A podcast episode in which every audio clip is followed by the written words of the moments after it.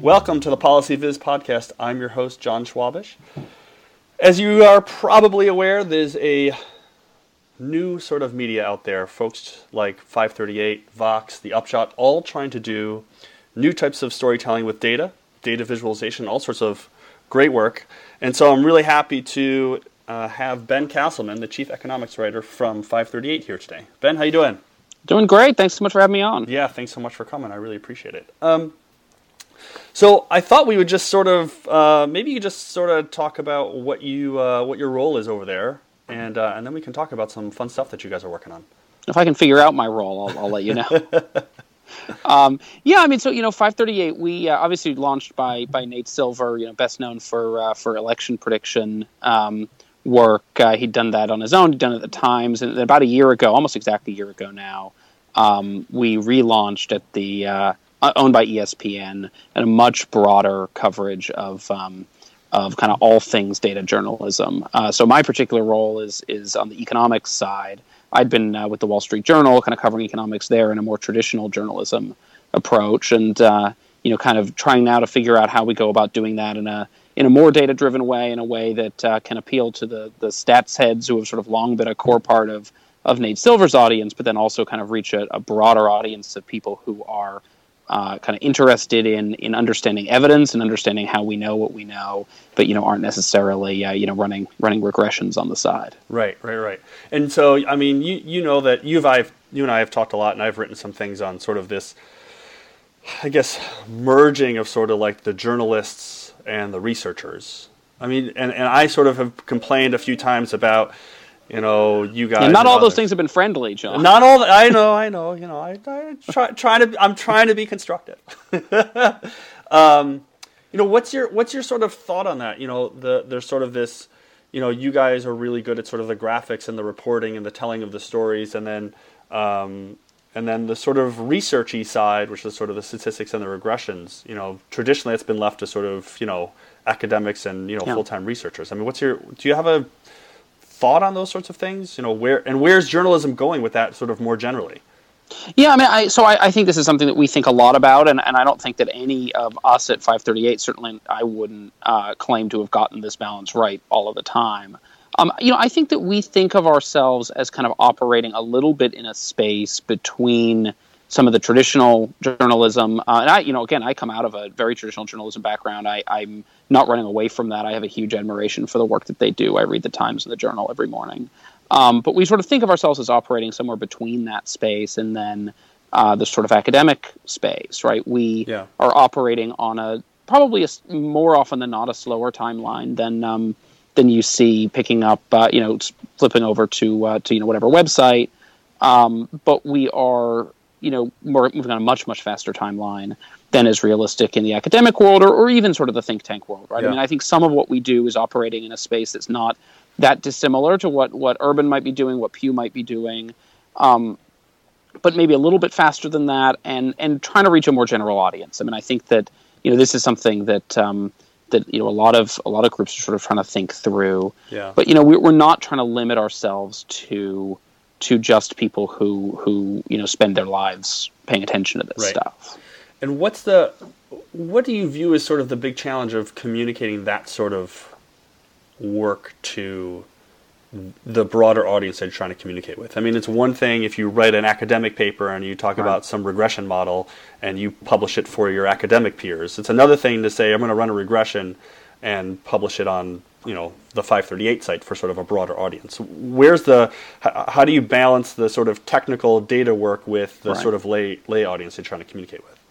Yeah, I mean, so I I, I think we struggle with that. Um, I think that the the sort of driving force is, is that we need to be communicating clearly to our our broad audience. Mm-hmm. Um, we we will certainly try to include the details of the regressions that we run, of the the formulas that we use, uh, wherever possible. In in footnotes, we post data and code on GitHub. We want to be very transparent in that kind of way.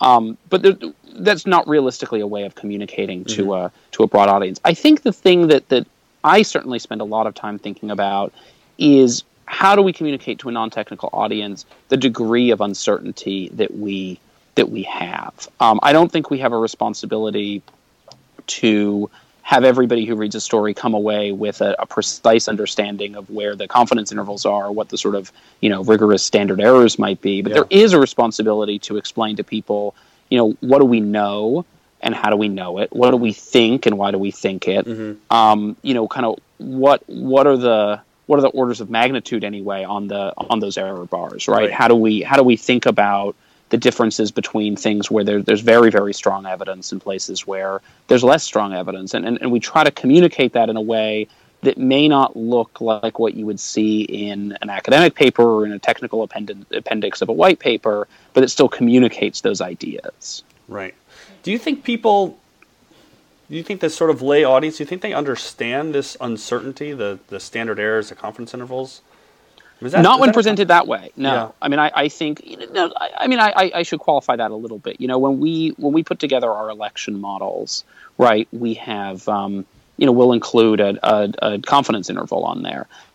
Some people are going to understand yeah, that. Yeah. Some people aren't. But sure. I, you know, I, I think that people have an understanding in that case where it's an explicitly um, statistical idea or a, a, we present it as a probabilistic model, I, I, think that people can understand that. Yeah. In a lot of stuff, though, I, I, I think trying to communicate it in just the way of, of you know error bars is, is not the best way of communicating to to a general audience. So then you need to come up with some other way of communicating the idea that there's uncertainty mm-hmm. here. Yeah, I think you guys do a really nice job of the visualizations that have a lot of uncertainty. So it might be like you know correlations that you're showing maybe over time, and you sort of have these sort of um, shaded error bars or shaded mm-hmm. regions that, that sort of stand in the back. But I but but my sense is that this idea of uncertainty either is sort of like a point estimate or result is one set of uncertainty that's hard to communicate um, to a broad audience, and the other sense is a sort of um, research or model uncertainty. Yeah, and I don't know um, how well how e- I don't know if that's easy to communicate, and I, don't know how well it's done sort of throughout. I don't think it's well done in in the in the academic literature for for certain. Um, certainly, there's this sort of publication bias where you only get things published if they have some big statistically significant result. So, where how how do you guys balance all that? I mean, if you if you sort of working on a story and you say I'm going to run this regression and I sort of have this not, this zero you know not statistically significant result. Right. Do you do you have the do you feel like you have the same um, pull towards the publication bias that the sort of I think is sort of documented in the academic literature? Do you have that same sort of feeling that you're being pulled like, well, this is zero or statistically zero, so we're not going to publish it? Yeah, look, I mean, we obviously face some of those same pressures, right? I mean, you know, running a, a, a website that's trying to reach a broad audience and, and having a too many of those articles sort of say, yeah, we kind of thought this might be interesting and we didn't find anything. Right. Yeah. Right. You're going to run out of, uh, of interested readers pretty yeah. quickly. You know, I, I do think that we sometimes think that there are interesting stories in null findings, right? There are mm-hmm. times where you set out thinking that there's going to be some kind of, of interesting relationship, and it turns out it's not there, and it's pretty clear it's not there, and we can then explain why it it might not be there, right? I mean, if you look at, at a lot of the, the pieces that, that Nate has done on um, on elections, right? A lot of that yeah. is actually reporting null findings, essentially, right? right? You think that there's going to be a relationship here, and there's not. Yeah. Um, we we have certainly had occasions where we have sort of you know set out to find something and and sort of felt a bit of an obligation then to report when we when we didn't. But there look, we all the time are, are looking for possible relationships, discovering that one doesn't exist, and and you know tossing that story aside because it turns out not to be that interesting. And and. I think that that's a a real concern, but it's also um, there's a limit to what we can sort of do about that in a in a context where we're trying to reach an audience. Right. And what's the balance when you're when you're doing when you're publishing the results? What's the balance between the talking about it in the text and sort of showing it in the in the data visualization. Yeah, I mean, I, I think in a lot of cases, text ends up lending itself more clearly to that, right? Yeah. So when we're talking about a, a um, you know, a probabilistic model, right, we can we can show that pretty clearly in a visualization. You know, where where we're trying to show a, a, a you know conventional standard error, right, we can show that in a visualization. But when we're talking about some of the issues that we're talking about here, I, I, think that visualizing that can be difficult, right? Yeah. We have a lot of flexibility in our writing to say that the evidence suggests something, um, to remind people that data is preliminary. You know, we write about the, the jobs report every month, like everybody seems to these days. Yeah.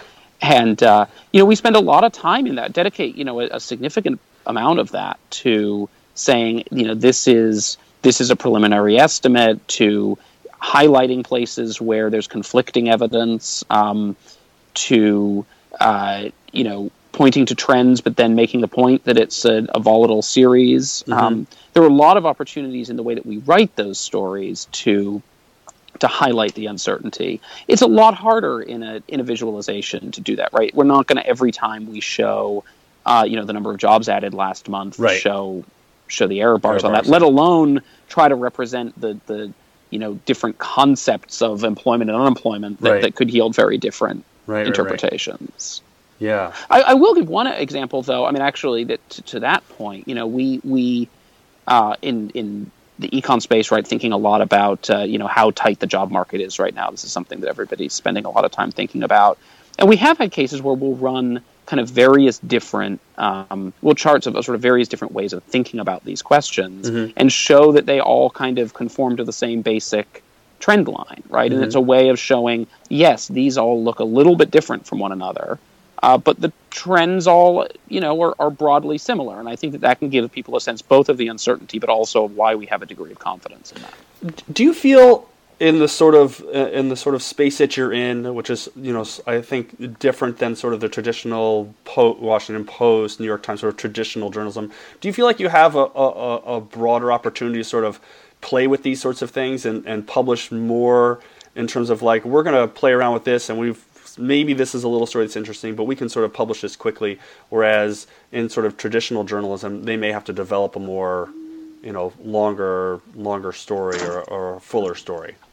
Yeah, I think we do. Although I think that we've actually probably found that harder in some cases than we thought. You know, yeah. we when we launched, we um, we had this notion, and we still we still have this notion about a distinction between features, um, sort of longer, bigger features, and blog posts. We have a blog that we call Data Lab, right? Um, and we, we named it that in part because it was an idea that it could be a place that was a little bit of a of a scratch pad. We'd show stuff that we were working on. We'd show ideas that you know where we we you know had an interesting idea, but we weren't sure that it would pan out yet that's proved very difficult in practice to communicate the idea that we're we're intrigued by this, but we're not yet sold on it. Yeah. Um, I think we've had some cases where we've done that successfully, um, but uh, but we've also gotten backlash on on cases where we we either didn't do a good enough job explaining the mm-hmm. notion that this was preliminary, or um, or where readers just didn't understand that that's what we were trying to do, and yeah. and that can become um, that can get pretty tricky. Yeah, it seems a little bit difficult when sort of all of these different pieces of a website that maybe in the in the producer's mind are separate, but from the consumer side they sort of look and feel the same.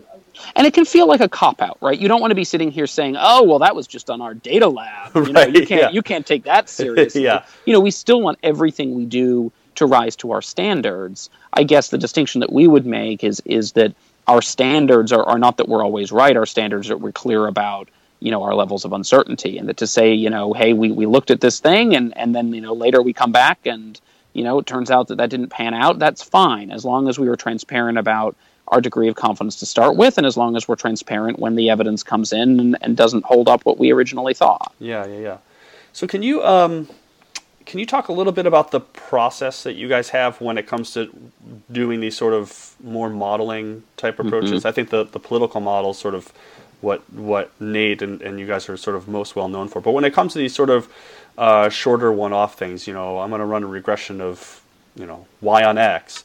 Is there is there a sort of peer review process that you guys go through? Is it like a formal thing? Is it just sort of an informal where you sort of show it to a few people's?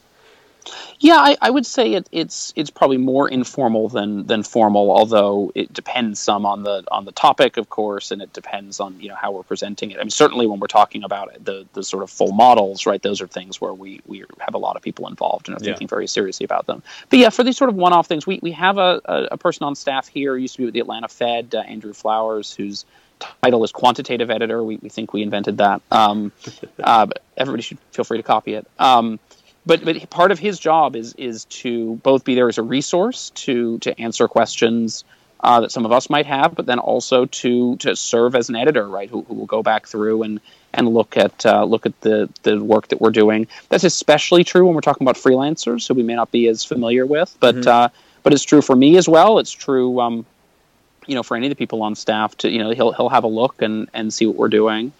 Um, you know, Nate will, will get involved on things. I mean, I, have had uh, I've had discussions with Nate where he'll ask to see our regression specifications and you know ask to run uh, you know run some robustness checks. It's right. you know slightly terrifying occasionally, um, but in, in, a constructive way, I think. Right. But you know, look, I, we we also will run pieces where essentially what happens is is you know I do do the work that I do and we put it up there and and it's been edited from a, a it, from a text standpoint, um, right. but where it hasn't been, you know, checked by a lot of people. And you know, we try. I, I think the goal there again is to make sure that we're transparent about what we're doing. Um, and you know, we will we post a lot of that stuff on on GitHub. We put a lot of that stuff in footnotes, and I, I field a lot of questions from from readers who will then ask about things, and we try to be transparent in answering those questions as much as possible as well. Right. Yeah. Interesting. Where? Um, so let me just let's just uh, finish up. Where? Uh, where do you see both 538 and sort of this the new? We can call it new media, the data-driven journalism side. Where do you see things progressing over the next year or two? I guess. You know, I, I think that there's there's kind of where do things go for for us and for the other sites yeah. that are kind of similar and mm-hmm. then there's um, you know kind of what happens with with sort of journalism more broadly yeah, yeah.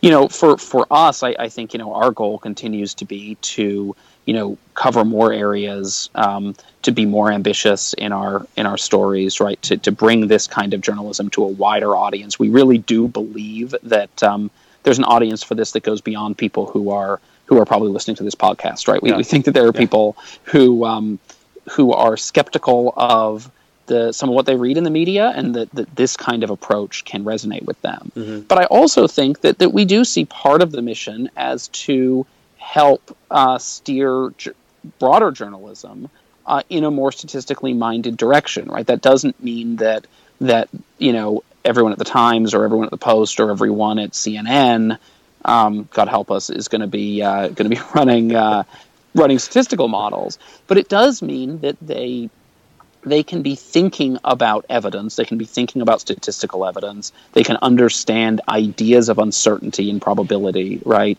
That they can do that in a, on a day-to-day basis. You know, mm-hmm. I, I think you don't have to be running an elections model to have recognized that you know, by the time the election ran, came around on 20, in 2012, there was not a lot of, of uh, uncertainty there. Mm-hmm. Right? We pretty well knew who was going to win that, yeah. and there's no reason for you know the talking heads on TV to pretend otherwise. Right. Um, and and so that I think you know part of our mission there is to change the way you know the media writ large sort of think about these issues. Yeah, it's sort of interesting because it seems like, from my perspective as sort of a, a researcher, that uh, the journalism field is getting a little bit closer to the sort of statistics and regressions and data driven side. And on the other hand, the academics and researchers need to get a little bit closer to the storytelling side. And yeah. that's how you sort of engage with people.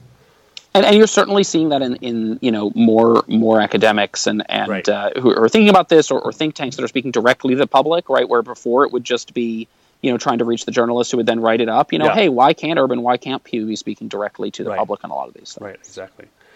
Great. All right, man. Well, thanks for uh, coming on the show. I appreciate it. This has been uh, really interesting, and um, good luck over the next weeks and months and years. thanks so much. I really appreciate being on. All right. Thanks, everyone. I will see you next week.